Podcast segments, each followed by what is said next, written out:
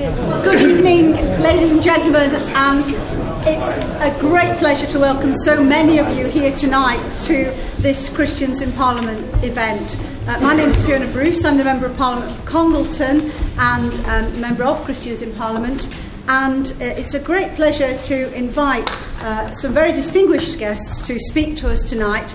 Um, the inspiration for this evening's event is one of our speakers, Sean Vahi, who is the chaplain at Thorn Cross Young Offenders Institution, uh, very near my constituency. I've had a connection with Thorn Cross for many years, and uh, not long ago I was privileged to attend one of the final meetings of a sycamore tree course uh, and was extremely impressed.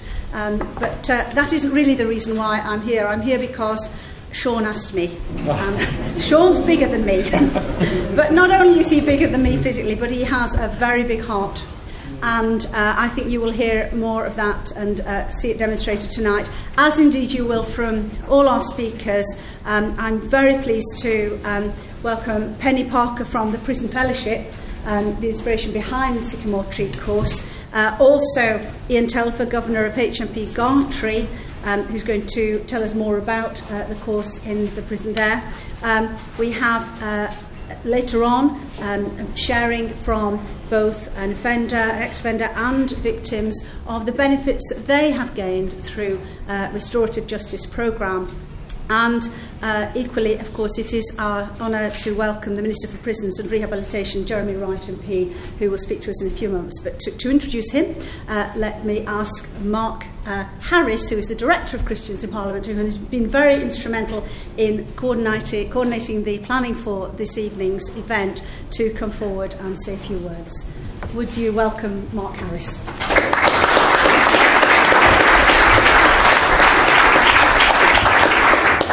Thank you, Fiona, very much. Um, a very warm welcome again from the Christians in Parliament Party Group, Bible Society, and Prison Fellowship, who are all co hosts for this evening's event.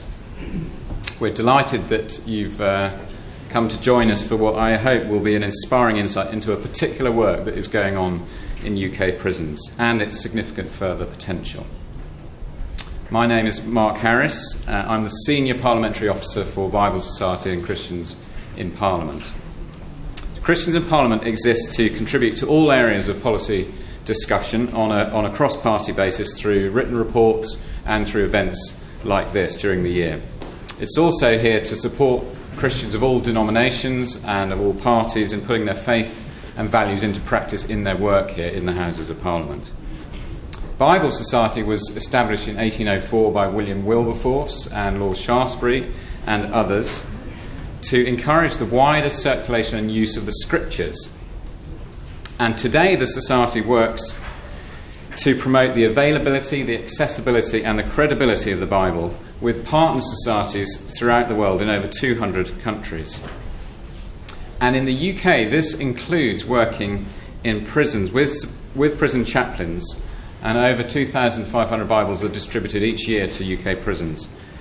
And um, some of those are these um, Freedom Bibles that you have on your seats uh, that are, have been kindly donated by Bible Society to take away with you, with you this evening. So please do take a copy away. As Fiona said, Penny Parker is going to be introducing the work of Prison Fellowship shortly, so I won't say any more um, about them and the Sycamore Tree programme. If you are a tweeter, the, uh, the hashtag is restorative justice up here on, on your screens. We expect the presentations to last for about 50 minutes, and this will be followed by an opportunity to ask questions. and after that, we have some delightful drinks and canapes behind closed doors over there to my right. We're particularly grateful to have the Minister for Prisons and Rehabilitation here with us tonight, Jeremy Wright, MP. And um, it's my great pleasure now to hand over to him to make some introductory remarks. Jeremy, thank you. Thank you. Well, thank you, Mark, and good evening, everybody. Can I start with what is perhaps an inevitable apology for a Minister of the Crown, which is I'm sorry I won't be able to stay with you for the whole of the evening. Uh, that will mean, to my eternal regret, I won't be able to stay and answer questions, but to my even greater regret, I won't be able to stay for the wonderful drinks and canapes. So I apologise for that. But what I thought I would do is say a word or two about restorative justice in the round and what the government is trying to achieve in that area. And I should start with a confession, which is that when I arrived in this job some 14 months ago, I suppose, as Minister for Prisons and Rehabilitation, I knew very little about restorative justice, and there may be many people in the audience who don't know a great deal about it either. And I came, therefore, as an agnostic. I knew nothing about it, but I was willing to listen to what it might be able to achieve. And the more I have heard, the more impressed I have become. And the statistics will be familiar to some of you. We don't have a huge evidence base for restorative justice, but what we have is, I think, very striking. Restorative justice is offering the opportunity for victims of crime and perpetrators of crime to get involved in a process to some extent outside the criminal justice system. And for me, it's most important that victims of crime have access to this as and when they need it, and in the way that is most useful to them. And I think what is remarkable is that when you look at the satisfaction ratings for those who've engaged in restorative justice as a victim, the figures we have are that 85% of those who've engaged as a victim have been satisfied by the experience.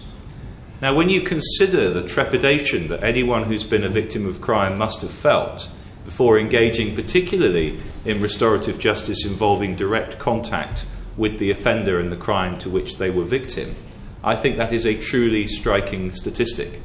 But it doesn't end there, of course, because in relation to the offender, there is a distinguishable benefit in terms of reoffending. A 14% reduction in reoffending for those who've engaged as an offender in restorative justice. Those are, in my view, very meaningful statistics. But behind the statistics, there is real human experience. And I think back to my experience as a barrister before I made the mistake of coming into politics. I had what my mother consistently reminds me was a proper job. Mm-hmm. And I was a criminal barrister. And I represented young men very often who'd been engaged in burglary. They hadn't been engaged in it entirely successfully, which is how I came to meet them. And I can tell you, and many of you will know this, that for those young men who'd been engaged in a long career, in many cases, of burgling houses, they had managed to convince themselves that burglary was a victimless crime. That when you burgled houses, the only consequence was minor inconvenience, where the owner of the house would have to ring up the insurance company, who would then replace the television and the laptop and anything else that he'd chosen to take, and that that wasn't really a very serious problem. And when those young men, when they sometimes did, met the victims of their offences, they realised what the psychological effect of those burglaries had been. And it came as a profound, life altering shock to them. And that, for me, is a large part of what restorative justice can be about enabling all offenders to understand what the consequences of their offending may be in human terms. But of course, the benefit may also apply to the victims of crime. And I appreciate that the Sycamore Tree course doesn't engage in direct contact between victims and offenders. But just on that particular example of restorative justice, if you've been a victim of burglary, then you have some pretty terrifying images of what your burglar would be like.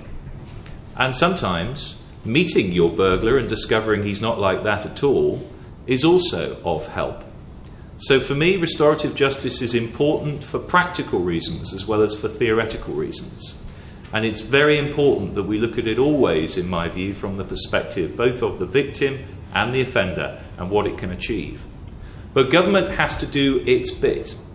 And in my view, there are three things that are very important that have to be done when you engage in promotion of restorative justice. The first of them is you have to make sure that restorative justice is available when people want it. And you have to make sure they know it's there. And that's why in the Victims Code, which we published in October this year, there is information to help victims of crime understand that restorative justice processes may be available to them. That's the first and most important thing. But the second thing, as I say, is that it has to be available when the victim wants to take advantage of it. And that's why we've passed legislation to ensure that courts can, where they believe it appropriate, postpone sentencing to allow for restorative justice processes to take place. And that change in the law will take effect this month. So important that people know it's there, and important that people can take advantage of it when they feel ready to do so. But the second important area I think that government needs to focus on is making sure that restorative justice, when it's made available, when people are made aware of its existence, is of the highest possible quality.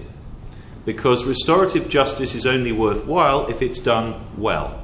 If it's done badly, it can be profoundly damaging. So it's important that where restorative justice takes place, it takes place to very high standards. And I'm grateful to the Restorative Justice Council, among others, for the work they've done in promoting quality standards and a quality mark so that we can be confident that restorative justice will be done well where it is done. But the third thing is none of that is of any use at all if you can't afford to pay for it. And in the end, government has to put its money where its mouth is. And that's why we have allocated a minimum of £29 million over the next three years to enable restorative justice to be delivered where the courts and others believe it's appropriate to do so. And that is also hugely important. We need to back up our enthusiasm for restorative justice with the means to pay for it. And we do all of that because restorative justice has the capacity, as I know you're going to hear this evening, to change lives. It has the capacity to change the lives of those who've been the victims of crime, and it has the capacity to change the lives of those who've been the perpetrators of crime. And in the end, the challenge that we address in government, and which I know you share our enthusiasm for, is changing lives. It is about reducing reoffending, about turning people around from the wrong path to the right path. And for that, I'm truly grateful to all those who I know who are here today and those many others who are not here today for all that they have done to engage with restorative justice and in making the huge contribution it already makes and I believe can increasingly make to that crucial job of changing lives. So thank you very much indeed, and I look forward to hearing what others have to say.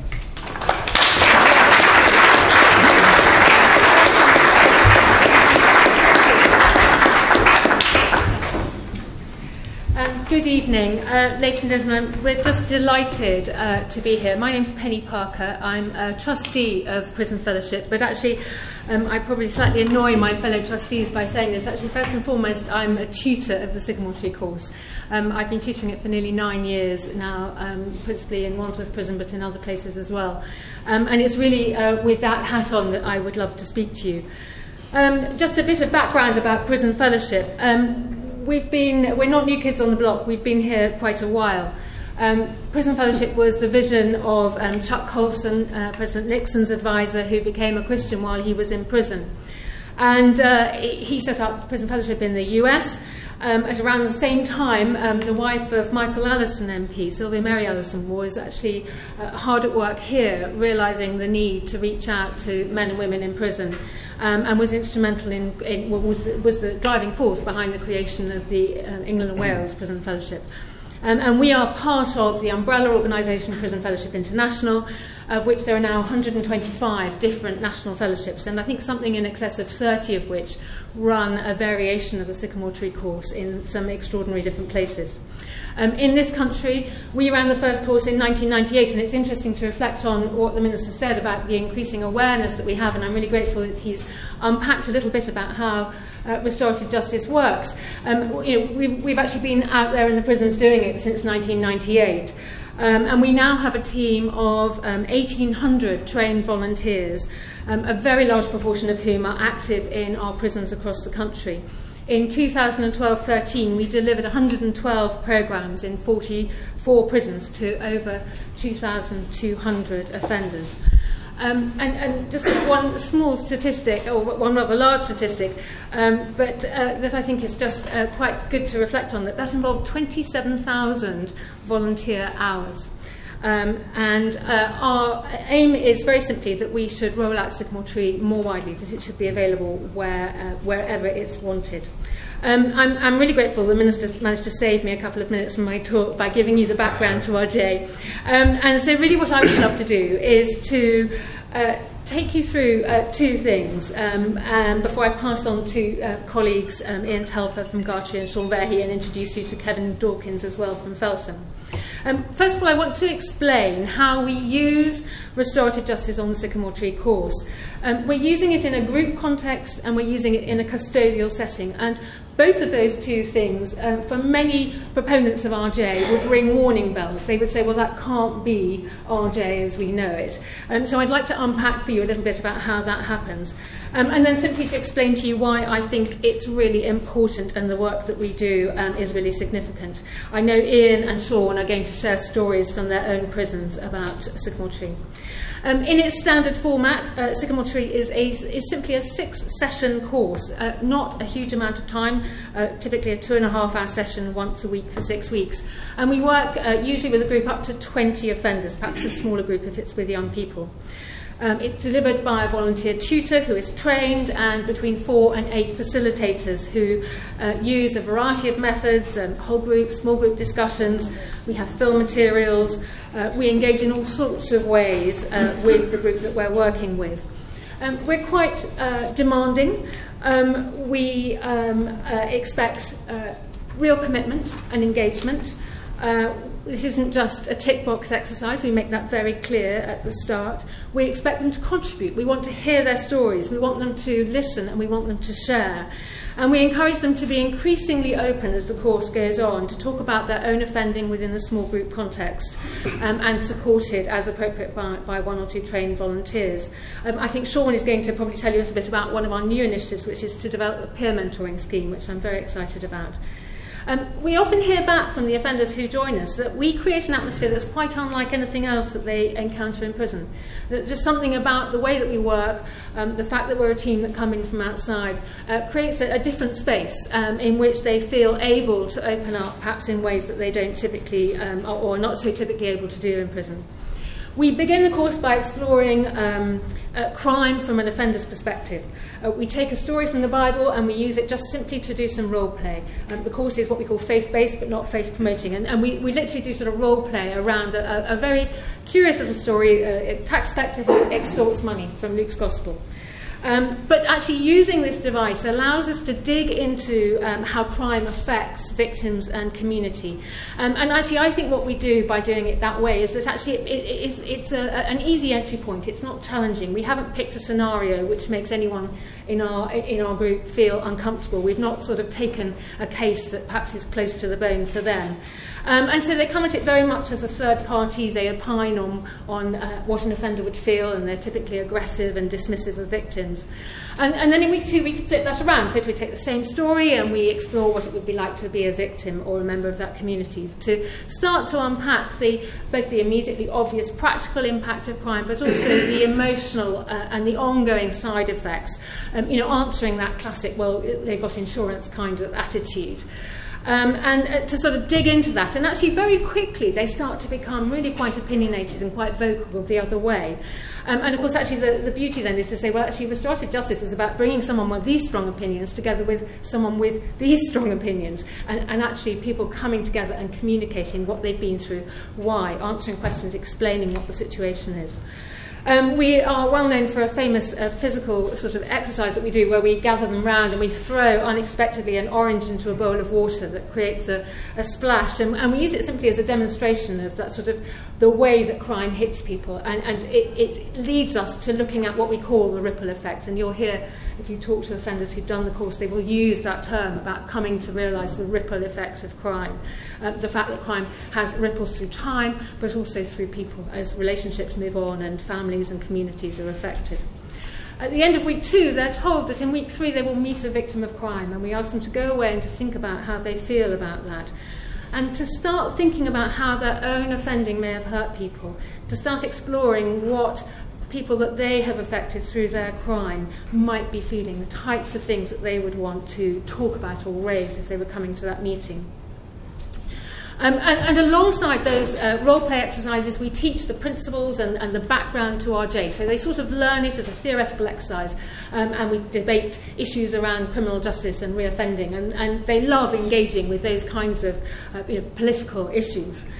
Um, and we look at real life examples of RJ and uh, look at the reactions and, and talk about how people respond. Um, So session three is the crux of the course. We have um, extraordinary victims of crime who volunteer to come in. And much as if they were going to uh, a, an RJ conference, will come in and will talk about what they have been through. Um, I'm joined, we're joined tonight by Lynn and Mick Connolly, who uh, really are quite amazing. They've been into prison more than 70 times on sycamore tree courses to tell the story of, their, uh, of the crime. Uh, their son Paul was murdered. Um, they've never been able to have RJ because the young men who committed that offence have never accepted responsibility. But Lynn and Mick will share a bit later about what it's meant for them to come into Sycamore Tree.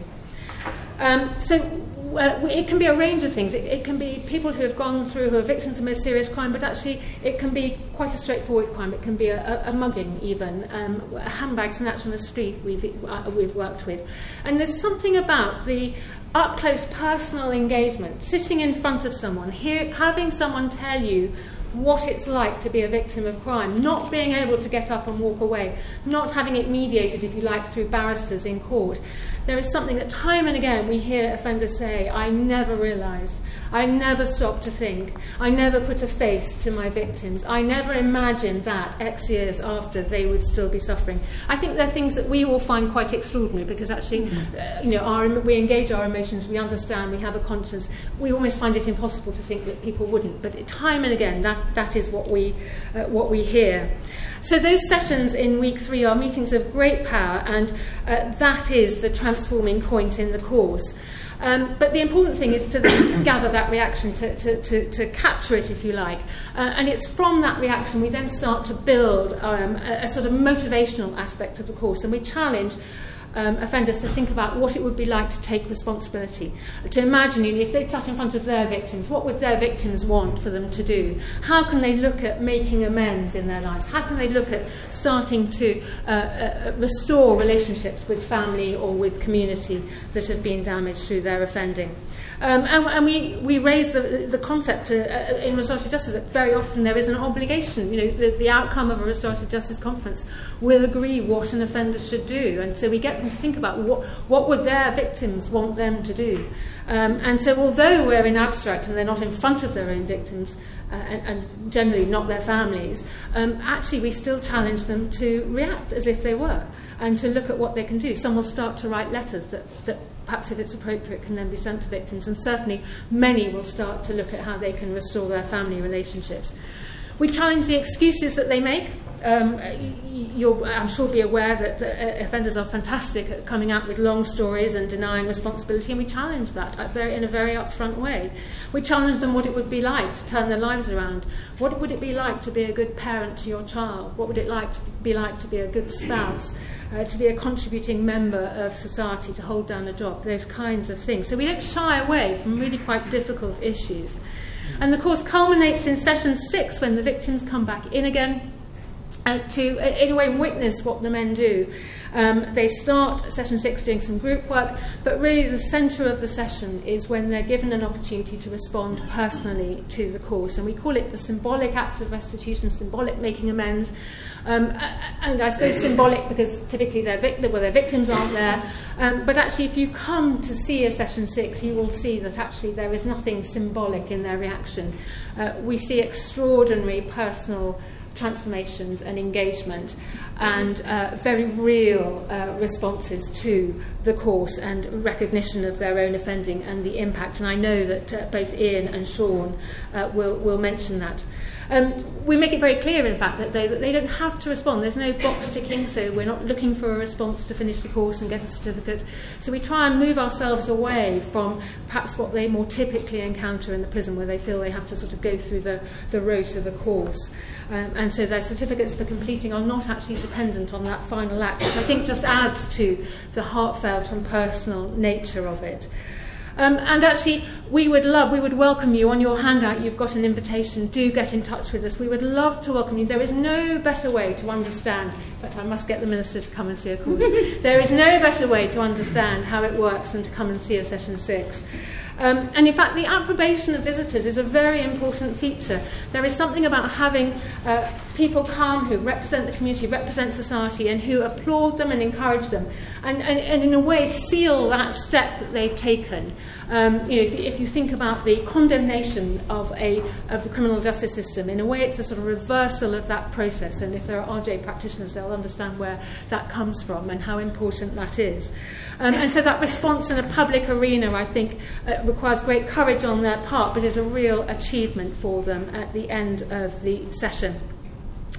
Um, so the unique way that Sycamore Tree works, I think, is really important. Um, delivered by an external team, um, I think that sets us apart.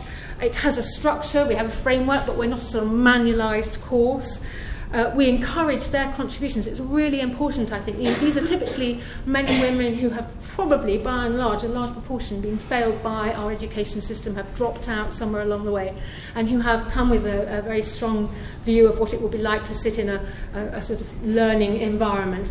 And, and so we welcome, we try and build on their, their experiences. We try, we try and make the course around them.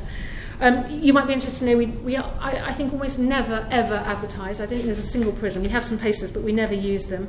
Um, we go by word of mouth. Uh, most prisons have a waiting list of over 100 names, typically more than a year's wait. And certainly in Wandsworth, men will leave before they get a chance actually to do the course, sadly.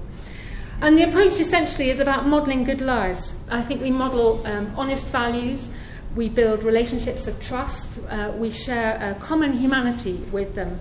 And that builds a very important social capital in those that we work with. And I think increasingly these factors are recognised as significant, uh, a very significant part of the desistance journey, the journey to give up crime. Time and again, we hear from governors that men and women who finish the course engage differently with the prison, and I'm sure Ian and Sean will reflect on that. Uh, we frequently re- receive praise. Um, best course in prison is much, uh, much vaunted. Um, I have had, I'm going to write to my MP and tell him that all prisoners should be made to do this course, but I'm afraid history doesn't relate whether the letter got through. So, in short, um, Tree, I hope you'll start to see, is, a, I think, a unique opportunity to spread restorative justice much more widely. We know that fa fantastic though the program to roll out RJ is, it will only ever reach the tip of the iceberg. You know, there are 85,000 men and women in our prisons, um, and for, for most of them, and very frequently for victims of crime, uh, RJ may not be possible. And Sycamore Tree is a way of reaching that population. Um, and it's through that encounter with a victim of crime that actually transformation happens in people's lives. Um, and uh, I am delighted at that point, I think, to hand over to Ian Telfer and give us his perspective as the governor of HMP Gartree.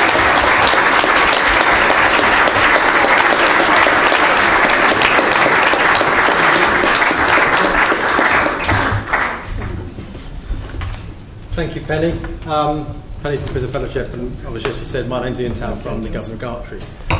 And I hope I don't always have that effect on ministers. So, uh, but I will be hanging around for the questions and also the wonderful um, canapes that he's promised, so I hope it'll be good.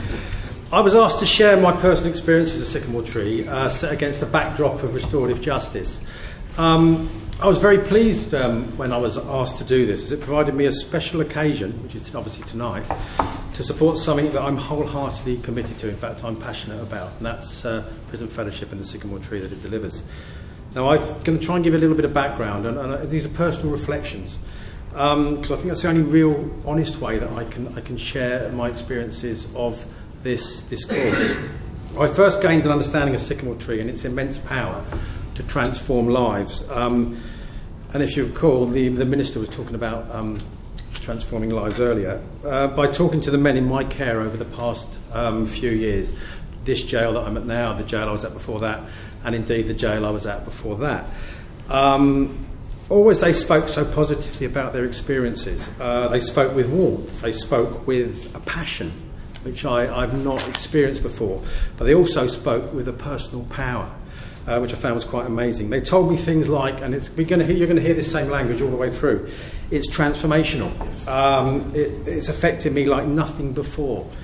Um, it's shown me where and how I can change. Now, they're powerful words. They're words you don't normally hear in a prison, not in my experiences anyway. Now, I've heard many times during my career um, those diff- different words like that, but I've never heard them said with such conviction.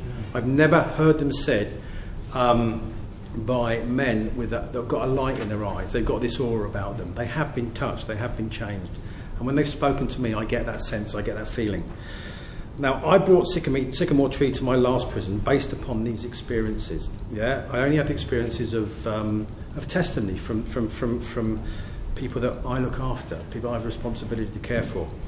And for me, it had a huge impact. Um, each cohort of men uh, stood proud at the end. Six weeks, six weeks that changed their lives. They actually stood proud.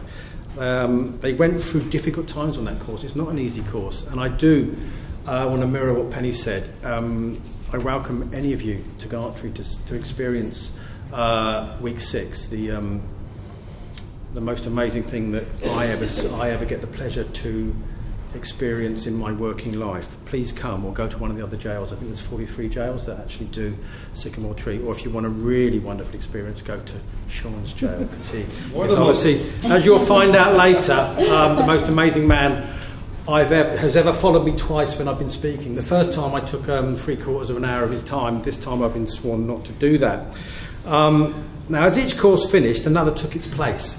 Um, and the prison started to change. I've never experienced uh, a course where not only the, the, the cohort changed, but also when they go out and they talk to their peers, when they, talk, when they go out and they talk to people that they live with in their community, it starts to reflect out and it starts to change them. This reached far more than the people that, were just the participants. And that again is amazing. Uh, you'll see a theme coming through what I, am going to speak. Now, Sean's only just flown in from, I believe, Canada. So we've had no time to get our notes together, but I bet he'll reflect exactly as I have, as the Minister has in a way, and as Penny will do. Um, when I first came to Gartree, I've been there about two years now, and the Gartree is um, it's an indeterminate sentenced uh, prison or life or jail, as, as we, we fondly know it, in Market Harborough in the Midlands.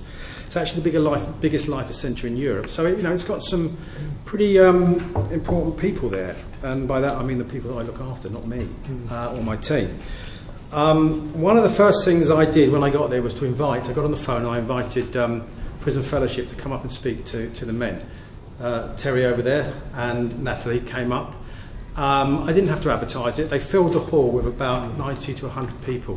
They just came. They came because they knew the wonderful gifts that Prison Fellowship brings with Sycamore Tree. I didn't have to tell them anything. They knew because they'd experienced it, or people have experienced it before. Word of mouth, it spread. As we heard Penny here earlier, you never advertise Sycamore Tree, you never do a poster. Mm. Uh, you don't need to, uh, it just spreads. There's a bit of a theme coming through there if you think um, about who invited us here tonight. Um, uh, they came, and the rest for me is a success story at my new, jail, my new jail Gartree.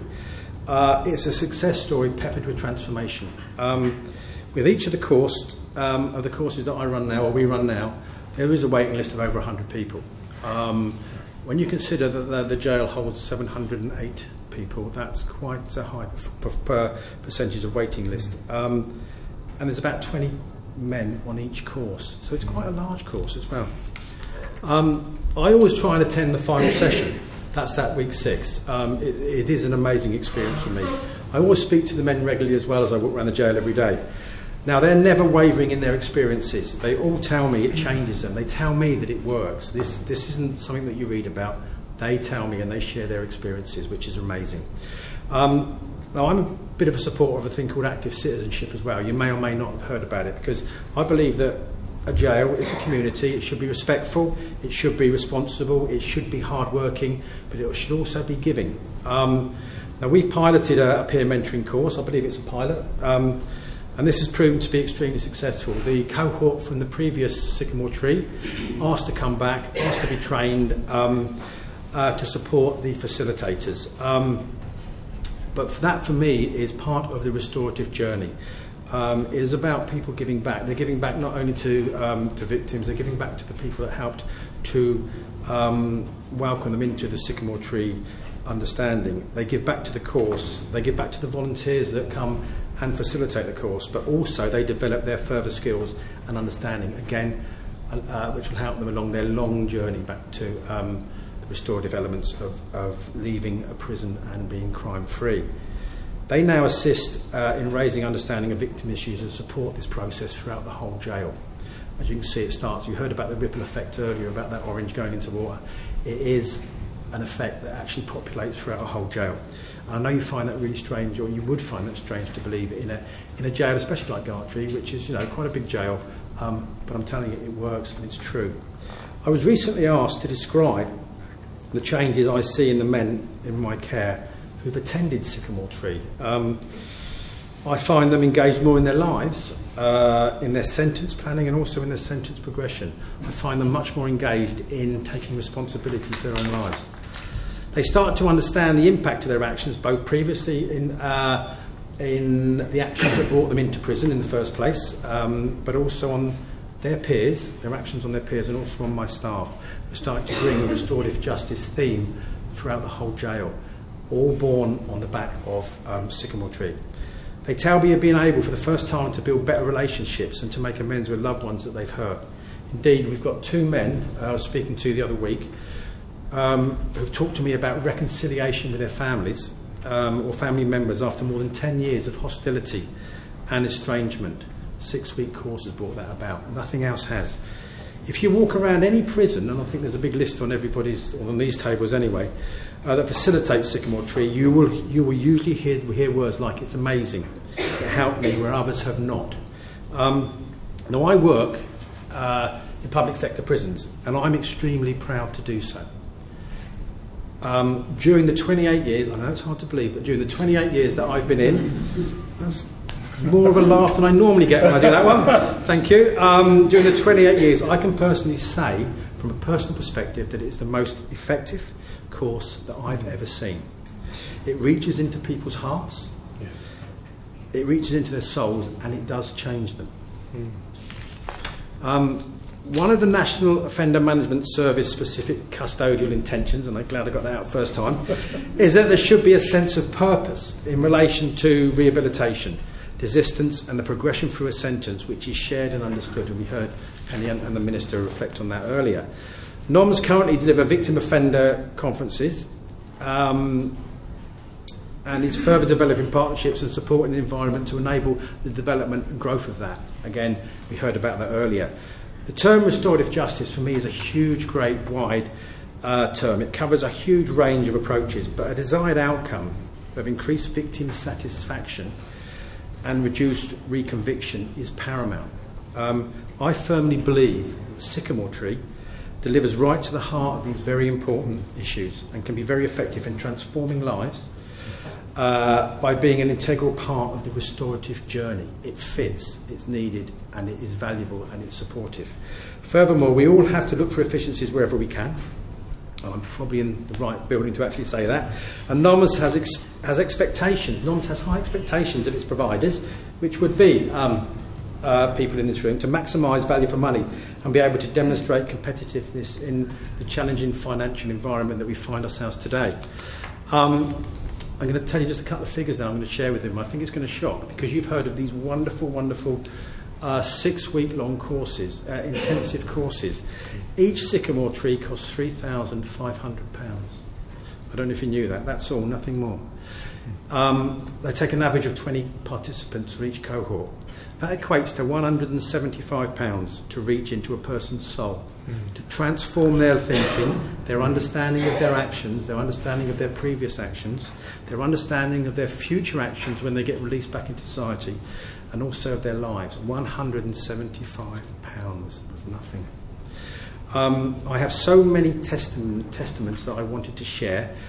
I'm going to read one letter, that's all, because I haven't got much time. I had this letter about four months ago. But if you do look, you have a printout, uh, photostat of some testaments on your chairs. These were sent from one of the peer support groups in my jail to Mark today. Um, we've obviously anonymised them. Um, please take the time to read them. These are genuine. I hadn't cited these till I got here. They are genuinely, uh, they were genuine testimonies of how the last course, which I think finished about two or three weeks ago, reached into these men's souls. This is a letter. Um, this is funny enough. This is from a man I knew about 25 years ago when he was a young offender, a juvenile, in Feltham prison in West London. Feltham Young Offenders.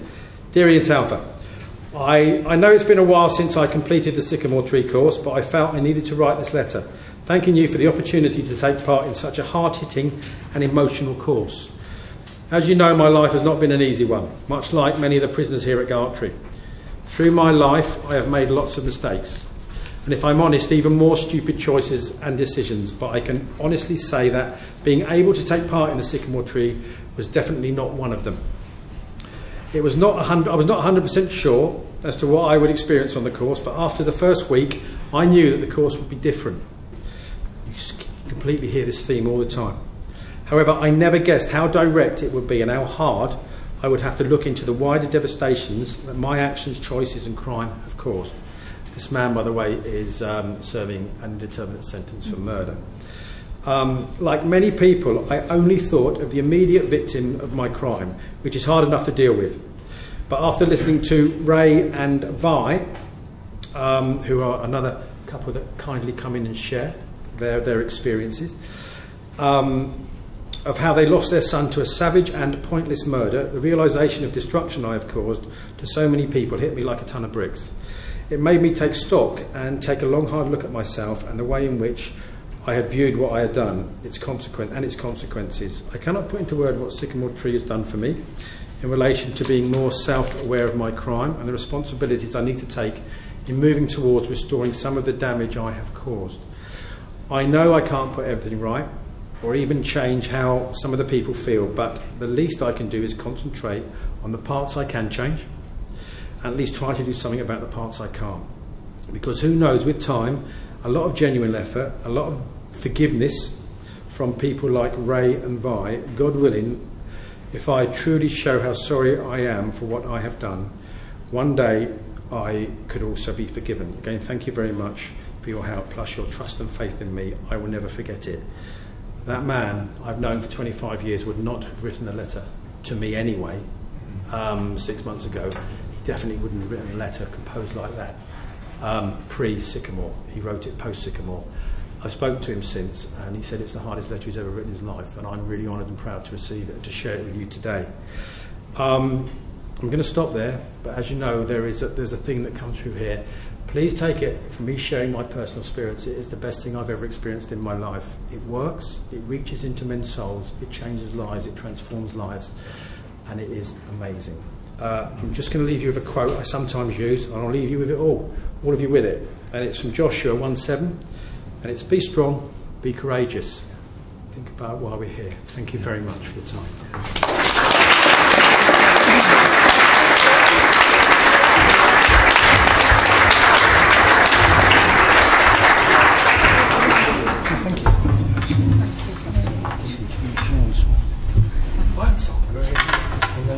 Evening, folks. I'll try again. Good evening, folks. That's much better. That's much better. I hope you can understand my, my accent. I'm a northerner. I'm a fellow Scouser with Lynn and Mick and Steve Hawkins here. Uh, originally, I'm from Canada, so I, I do apologize for my uh, slight twang.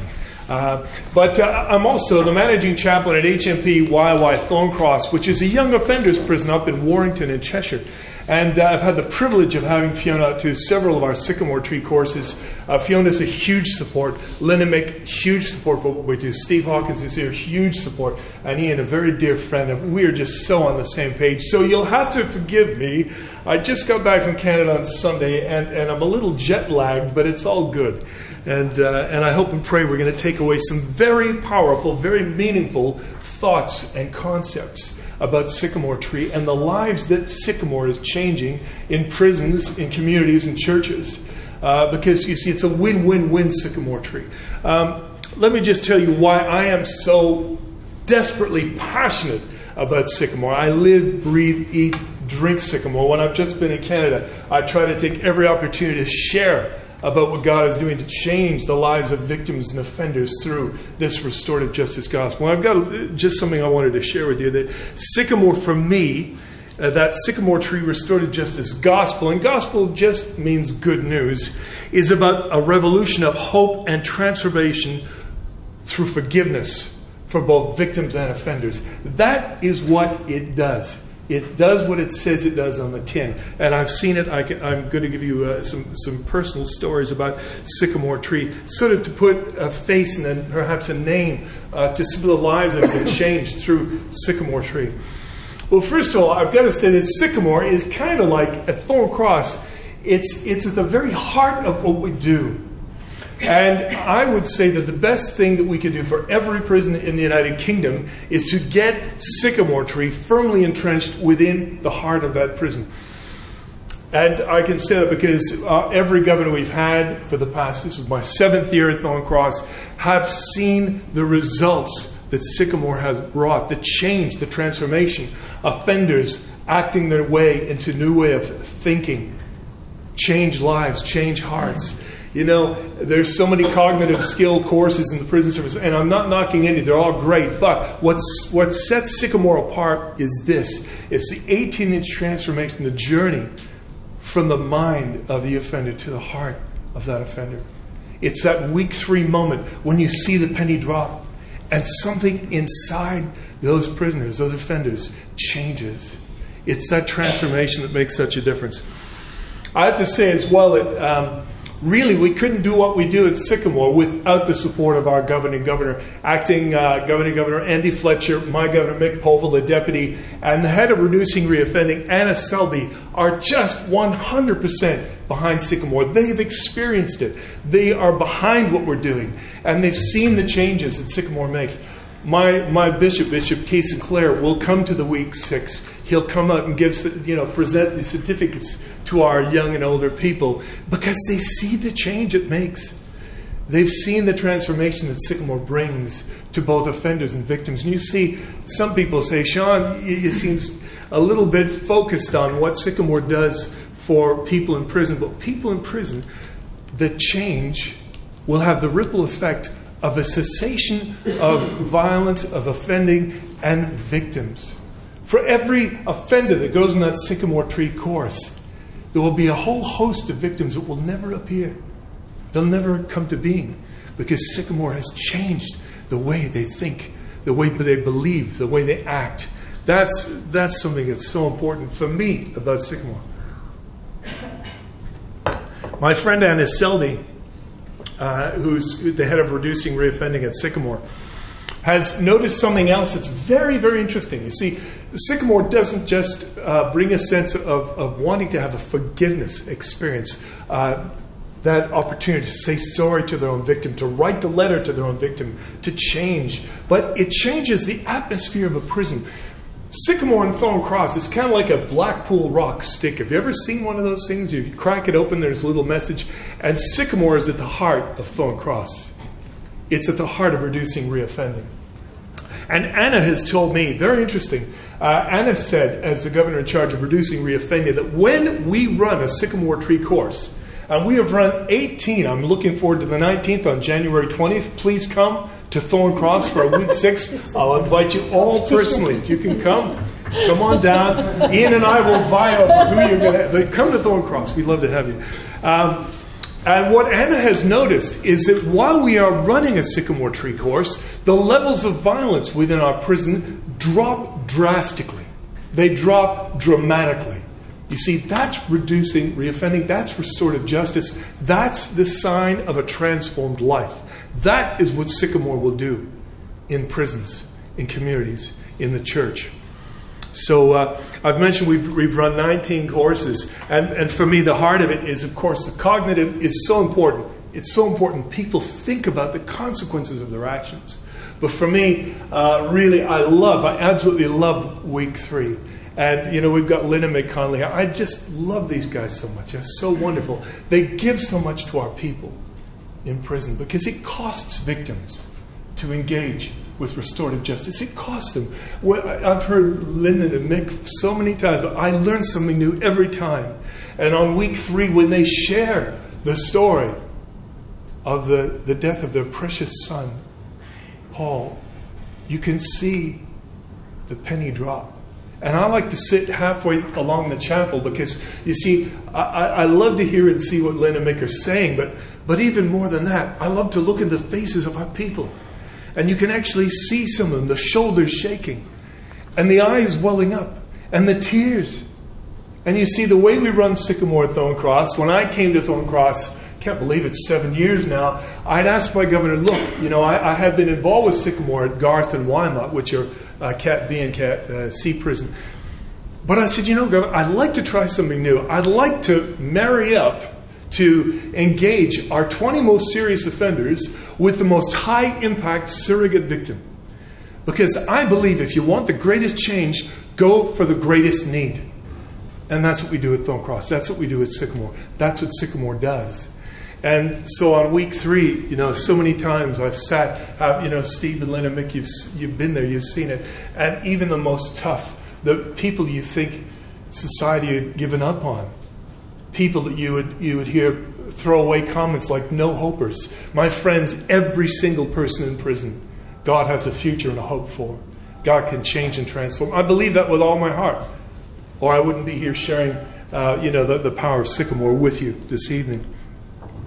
And, and you, can, you can see this change, you can see this process, and it is very real, and it's very dramatic, and it's very, very powerful. Um, and then on week six, you know, I mentioned the victim impact, and on the way out, uh, let me, before I get into week six, week three, that when Lynn and Mick have given their, uh, the presentation, and, and uh, it's so powerful, we, we shake hands with the young people. We say, you know, go and shake Lynn hand. Go and say thank you. And to see the offenders coming up to Lynn and Mick, really, they've, they've been changed. They've been deeply affected. Some of the guys, it's like a train wreck. It's like, oh, I can't believe this is the impact of that. That could have been me. That's my offense, you see. And they go up to Lynn and Mick and they share, and you can see there's a connection. Re- restorative justice, Sycamore Tree, is about relationship. You see, it's not about forcing offenders to engage, it's about a compassionate, caring relationship that changes the way they think about themselves and about their victims. And that's why I love Sycamore. I want to tell you a couple more things. I'm looking at the clock carefully. Am I okay, Fiona, for a few minutes? Yeah, okay. Fiona's going to give me one of these if I go over time. But uh, something else that we're very passionate about at Sycamore is the Sycamore peer mentors. And you see, restorative justice, a sycamore tree, is about helping offenders to help offenders, helping offenders to say sorry to victims, uh, helping offenders to change their families and communities. It's just a win win win situation. And we've got some amazing Sycamore Tree mentors who go out into schools and churches. Steve Hawkins, just uh, my dear friend Steve here, uh, recently took one of our, our newest Sycamore mentors and gave a presentation about Sycamore in a church in Liverpool. He had never spoken publicly before, and he absolutely transformed his church. See, I believe Sycamore graduates, Sycamore peer mentors can change the church and community as well, too.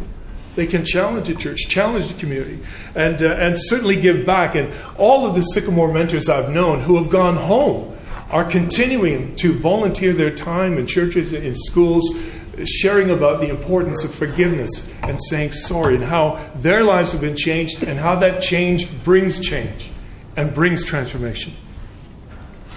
Um, I want to tell you as well about a Sycamore fundraiser. Now, it's quite interesting. Our prison our guys uh, are, are, always coming up to me. I have a great relationship with our boys in prison. We're always uh, on a first name basis with all of our boys. And, and one of the boys said, Sean, you know, I'd like to try something new. How about this? How about we do a 10K run in the prison to raise money for Sycamore? I said, great. As long as you don't head for the gate, we're okay. We can, we can do that thing. That's great. And about a third of the prisoners signed up, ran this race, some of them had been on Sycamore, some had. It doesn't matter. Sycamore is about engaging everybody in prison, in the community, victims, churches, groups. And uh, it was so good to cheer them on. It was a rainy day, and myself and Arthur Chapman, who is our local Sycamore facilitator, were cheering the boys on. And they were, you could see in giving back, that was transforming the way they thought about themselves, as well about their victims. You see? And they were raising money. It might only be a pound or two, but if you're making six pounds a week, that's sacrificial giving. And they were giving back so that we could run more sycamore tree courses. I love it. That's one of the sort of unusual things we do at, at Thorn Cross. Oh, yeah, last month. Yeah, we get away with so much in the very best possible sense of the word. My governor allowed us to do a, a clergy training event for Sycamore. We had 90 Anglican vicars in our visits hall, about 90, learning about Sycamore Tree Restorative Justice. And again, that's changing the way church is. The theme was doing and being church for the lost, the least, and the broken. Churches can help pray for Sycamore, they can help pay for Sycamore. Very important. I've just about run out of time, but I want to tell you just a couple of very brief little stories uh, about some of the uh, some of the actual people who've been through Sycamore as mentors. Uh, one young fellow who's I'll just call him Sean. He's gone up to the north uh, northeast of England, and he's very much involved with the church. 18 months ago, he graduated Sycamore, became a mentor, and he's still going to schools. He's still volunteering in church. He's helping to feed the homeless. He's, he's helping ex offenders. He's giving back. I know another young fellow called, uh, I'll call him uh, Mikey, who finished Sycamore and went to a church in Cheshire. With the same day, he was helping to feed the homeless. He was helping ex offenders. He is still doing well. He's still not in prison. He's still a changed man. And that's because of Sycamore. Uh, a, a, young man called, I'll call him Don, uh, and, and he'd finished Sycamore. And young Don received the, the High Sheriff of Cheshire's award with an Olympian because of what he had done through Sycamore, helping in the schools, helping young people think that that's not the way I want to live my life. I want to, I want to live a positive life. You know, I could, I could just tell you so many stories of young people who their lives have been permanently changed, impacted through Sycamore. Uh, and and uh, I, I, think I have gone over time, so I will stop. But if you could just remember one thing about Sycamore Tree Course, remember this that it is about changing the lives, the hearts, the minds of victims, offenders, and entire communities. And we need to see Sycamore in every person in the UK. Thank you very much. God bless you.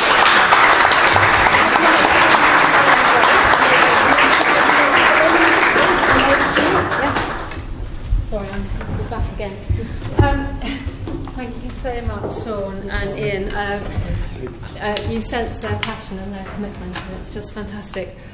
Um, actually, there's nothing like hearing from the two sides in the flesh. And just, um, I'd love very briefly to introduce you to a gentleman that I met about six years ago. Will, come on up. Um, fantastic.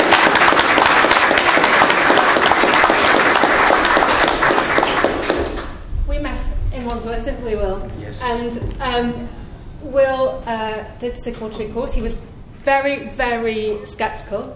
Uh, Will uh, was not interested in anything that came from the church, and uh, so he was not sure about that at all.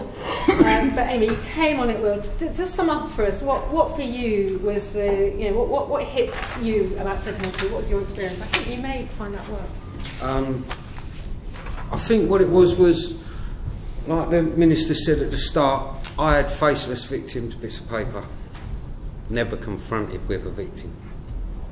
Um, I get quite emotional because I relive it. Um, I met a lady named Christy. She had her house robbed, and her, it was her son that was in the house by two guys on drugs. Now, that could have been me robbing that kid and tying him up. And I think, to put it in a nutshell, Sycamore Tree gave me a conscience listening to her story. Um, it was emotional. I've robbed people. I've, I've committed some horrendous crimes, and I could go to sleep that night. Months after hearing Christine's story, I couldn't sleep. Um,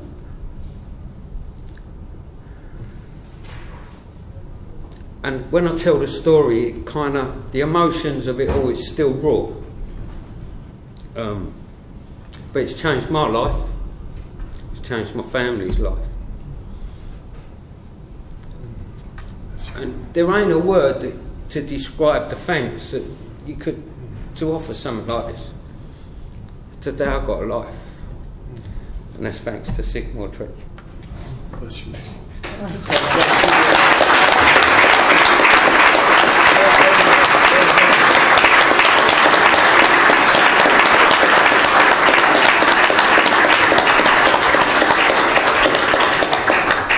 And I'd love also to introduce you to Lynn and Mick Connolly. Lynn and Mick, will you come and Yes. join?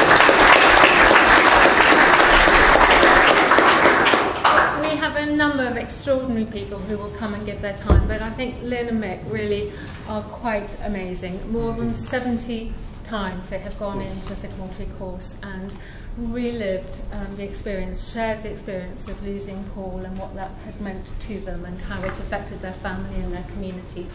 Um, I've had them speak two or three times. Every time it's subtly different and uh, very emotional.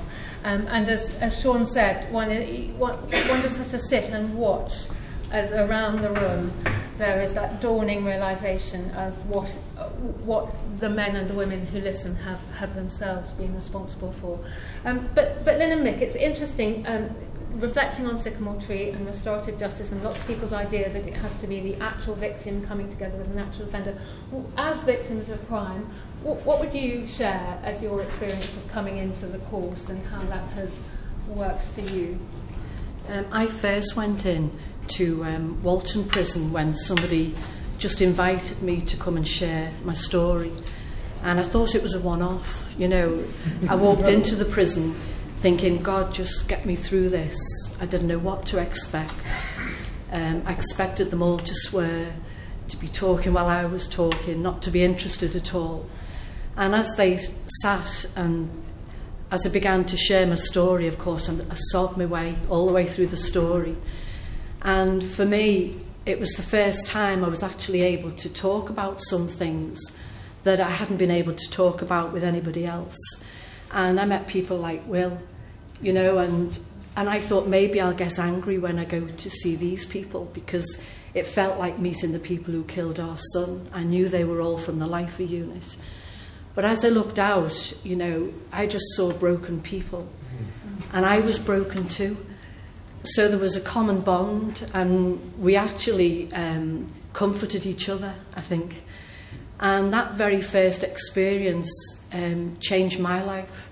You know, I looked out and I saw, I could see physically. I wish I could take you all in to see what we actually see in a very short time. Um, but, but these people were just uh, victims as well, most of them.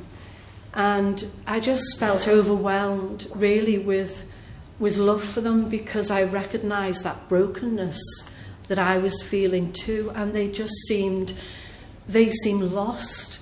Um, and I was able to share, well, how did you cope after the death of your son?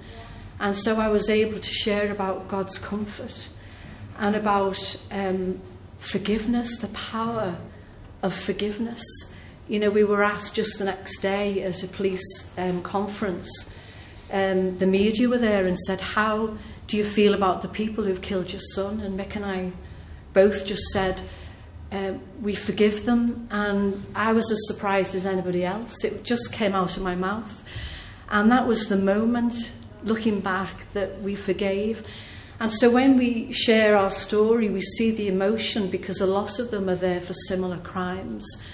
And um, we see the heads going down. But then when I begin to talk about this is how we're getting through it, and we share about comfort and about hope, um, how God is the God of the second chance, the slim chance, the fat chance, and the no chance. And you see people's heads come up, And the hope and the healing that takes place, not just for us as victims, but for the offender as well. There's just such a powerful meeting. And so, from on the way in, saying, This is a one off, God, just get me through. You know, I was a wreck, emotional wreck, a mess at the end of it. But on the way out, I remember just saying, God, please bring me back. And He did on week six. And I was just met. I felt like the Queen Mother, you know. Everybody just hugged me. I felt like everybody's mother. And they related to me as they would with their mums. And I just feel as we've lost our only son in one sense, but we've gained hundreds of others. And we're in contact with so many of them today. So Sycamore has been a place, I would say, in the you know 11 years now since Paul died, I would say the prison has been the place of most comfort. Isn't that strange? Mm. Who would have thought that a prison would be a place of such comfort? So that's um, our testimony, really. We could share lots of stories too.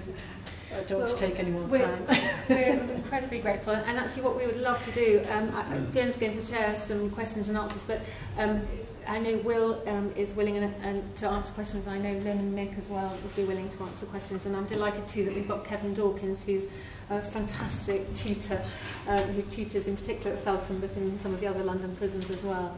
Um, so I'll, I'll hand back to you, Fiona. Thank you. And thank you very much, Lynn.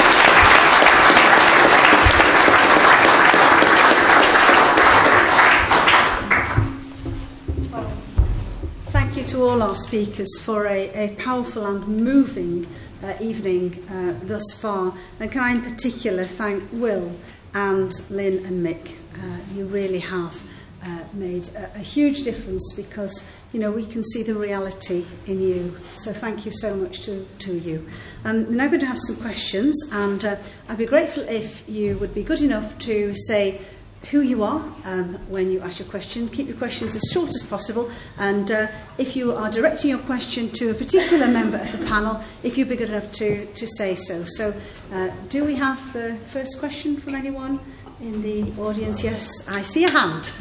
My name is Robin Searby, and my wife is a. My name is Robin Searby, and my wife is a mentor. It seems to me that if um, the, the, the main constraint on this, um, two main constraints are the views of the, the governor at the time and money.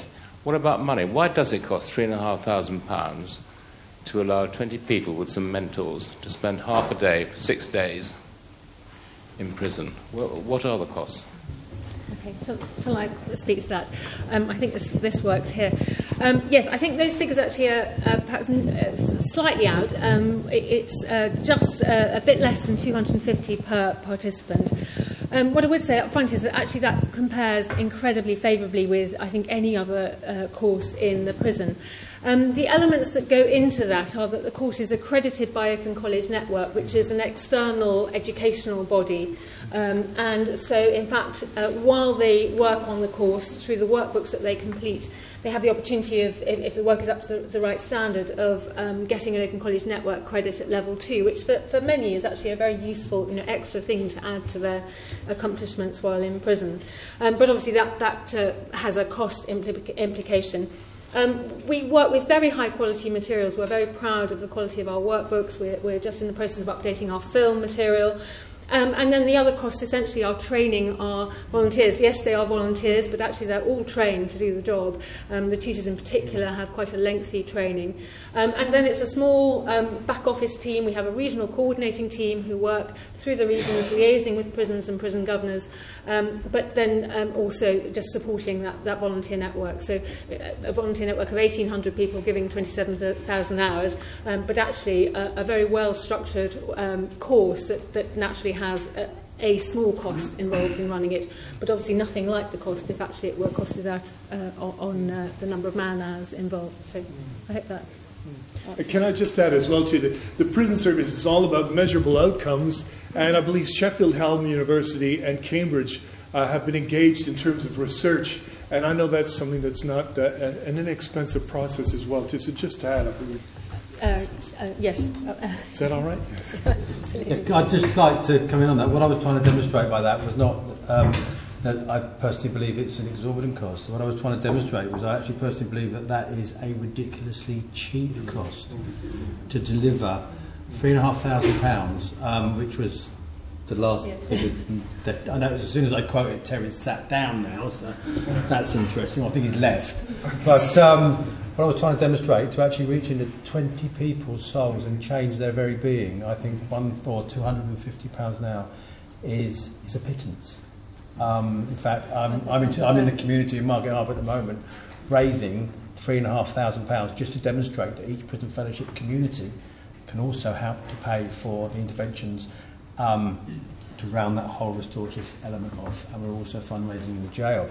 So it's not just about um, um, drawing down government funding. What I was trying to demonstrate was um, you can achieve so much with so little. So if it came across wrong, I do apologise. Thank you very much. And there's a gentleman here who'd like to ask a question.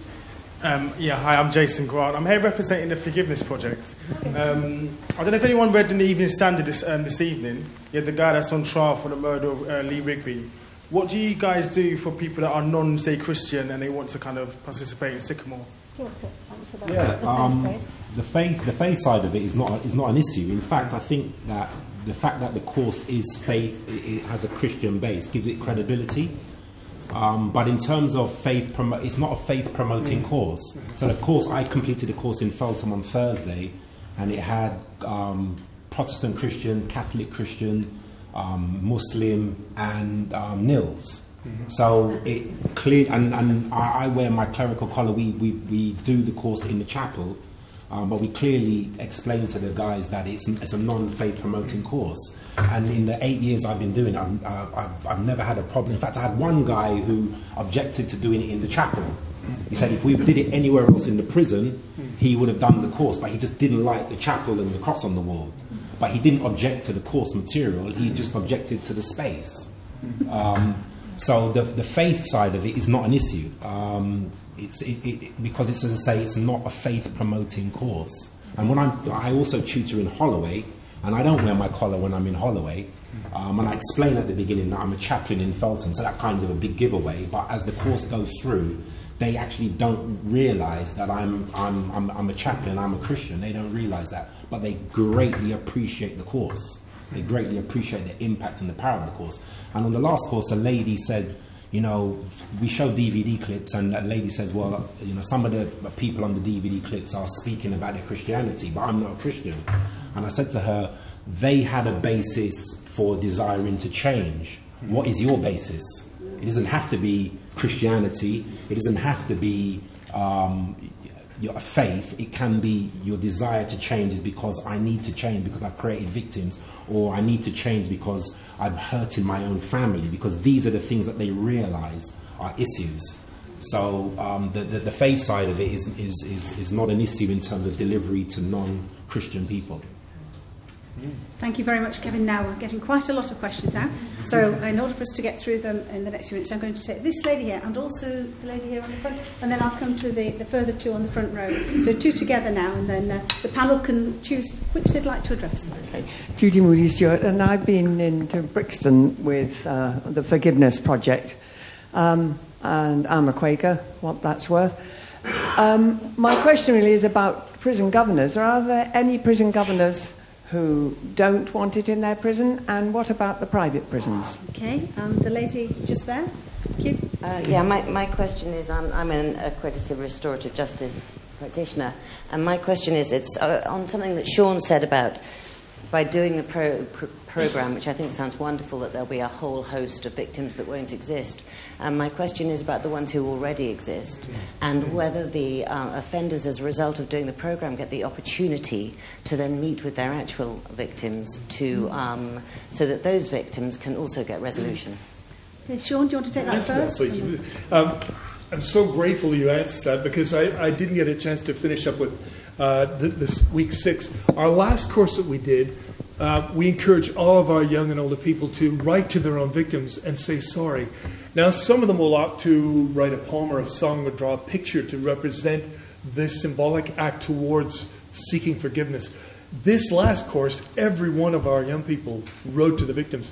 Now, I told our guys, listen, fellas, don't be, dis- don't be discouraged if the victims turn around and say, Look, you've done enough damage, I don't want to know. That's a possibility. But you see, there's hope in as much as every one of those guys wrote to the victims. Those letters go to the victims through the victim liaison officer. And I've done six mediations at Thorn Cross. Two of them with young people who have actually killed the son of the victims. And it is not an easy option, it is visceral. Forgiveness is, is one of the most difficult um, journeys for the offender and for the victim. But uh, you know, I think of this one young fellow. I'll just call him, I'll call him Bobby, who had punched and killed uh, the son of the of this dad, who was here to hear Bobby's story. and hear his experience of Sycamore. And he had become a mentor as well. And for about three hours, this young man basically wept and wept, and, and he kept on repeating, but w- with heart, with passion, I'm so sorry.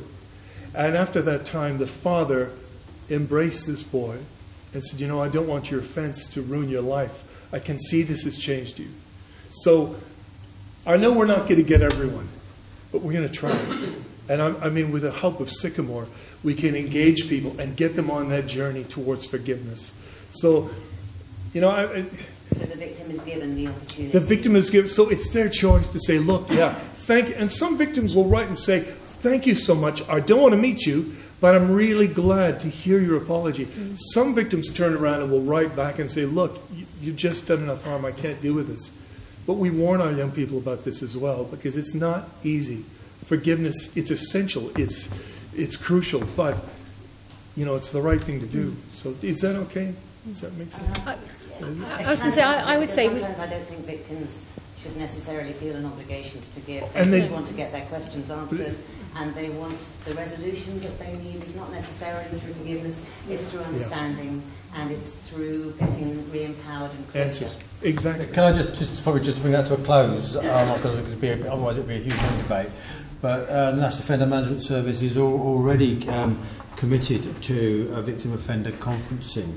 Yeah, and that's why I said earlier that um, that I personally believe that Sycamore Tree um, supports the restorative journey, but um, the elements you're touching on um, are already embedded within public sector prisons and, and the national offenders uh, thing, and, and I think we need to be, you know, we need to understand that. So I think Great, what Sean you. said that'd be great. Yeah. Thank Can you. I just try and answer the first part of your question because I can only speak for myself. Um, uh, and, and as I said earlier, um, I came across Sycamore through Prison Fellowship from a meeting with two people. I notice now that I've, talked, I've stopped talking about money, um, Terry's come back in the room again. It's quite uncanny. Um, but um, it transformed my life, it transformed my thinking. And from that day, I gave a personal commitment to support Prison Fellowship at Sycamore Tree in any way that I can. Um, I can't speak for um, private sector prisons. Uh, I can't speak for any of my colleagues, but what I, I, I, I would offer the room and, and yourself is that any of my peers that experience just one sycamore in their establishment, um, they will be a supporter because it, they'll see the effect. So I hope that in some way answers the question I don't think anybody can answer from you. That's all right. Thank you. Well, I was going to say we do. We, no, we do run in private sector prisons. Um, it, so it's just a question of the relationship we have with the particular provider. Um, we're in Bronzefield, for example, um, in Bronzefield, the women's prison, and uh, so we don't. Ha- there isn't an issue with it. Um, if they would like us in to run Sycamore Tree, uh, we can be there. But what, I mean, does every prison know that you exist?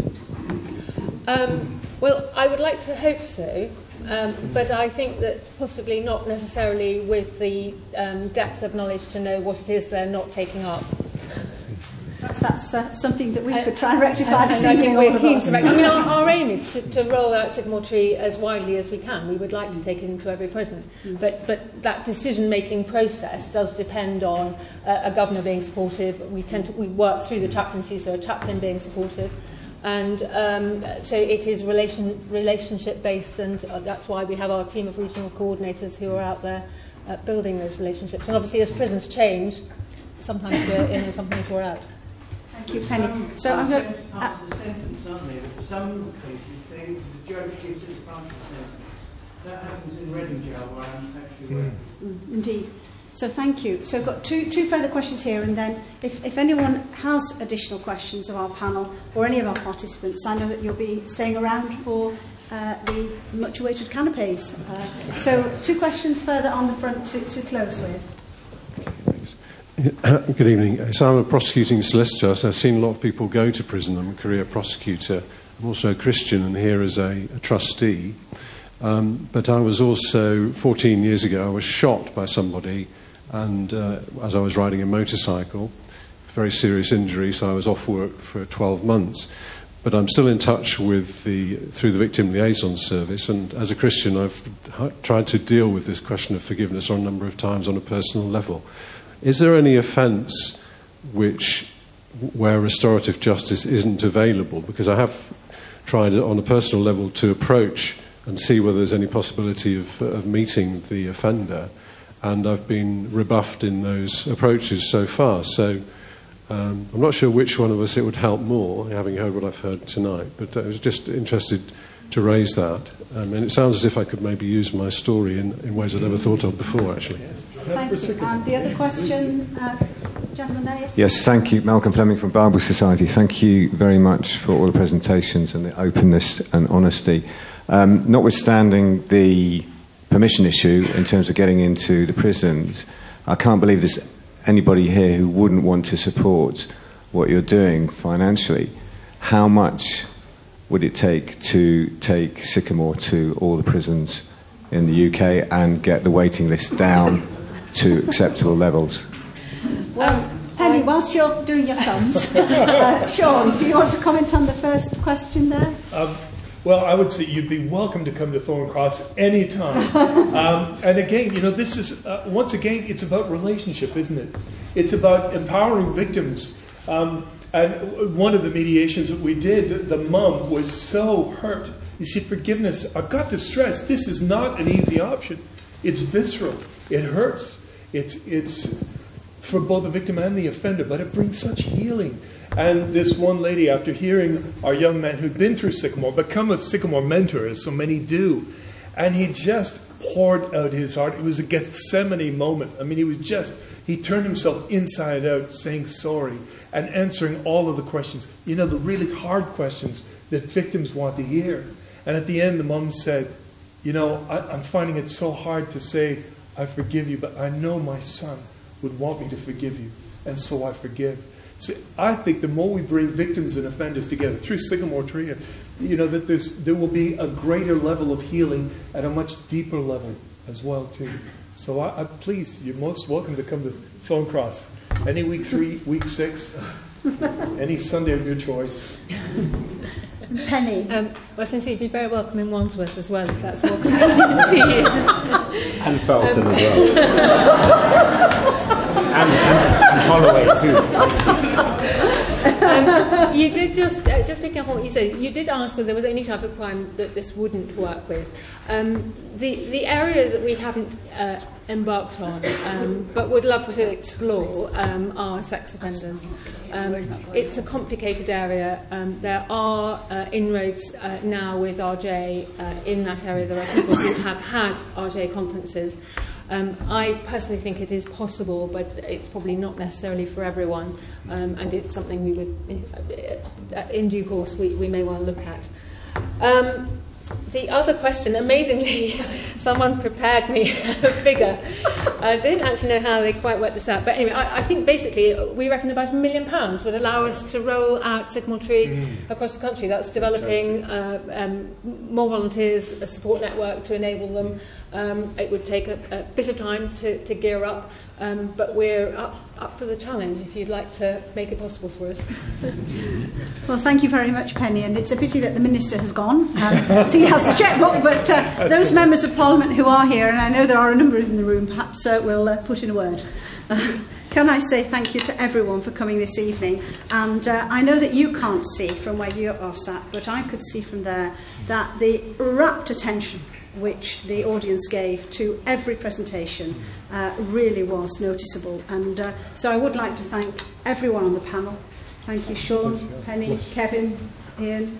Also, once again, thank you to Will and to our two wonderful uh, parents who came here, and I, I'm delighted uh, to hear of how many sons and uh, daughters, mm. perhaps, that you have acquired yes. through this wonderful experience, Lynn and Mick. Please keep up the wonderful work, and uh, we'll keep doing what you're doing too, because you are a real example to us. Thank you so much for coming. Uh, many of us I know will have heard of um, this phrase restorative justice and will have really wondered what it actually meant uh, well, you've put flesh on the bones tonight. You've really, um, I think, educated so many of us. We have a far greater understanding, and I hope that many of you here tonight will, in fact, spread the word uh, about the wonderful work of Sycamore Tree, of the tremendous impact that uh, this um, aspect of restorative justice can have, and that uh, you will also take the opportunity to accept the invitations that you've received from these various uh, institutions around the country and indeed perhaps more locally, where I know from my own experience you would be welcomed with open arms. So let's give one final round of applause to our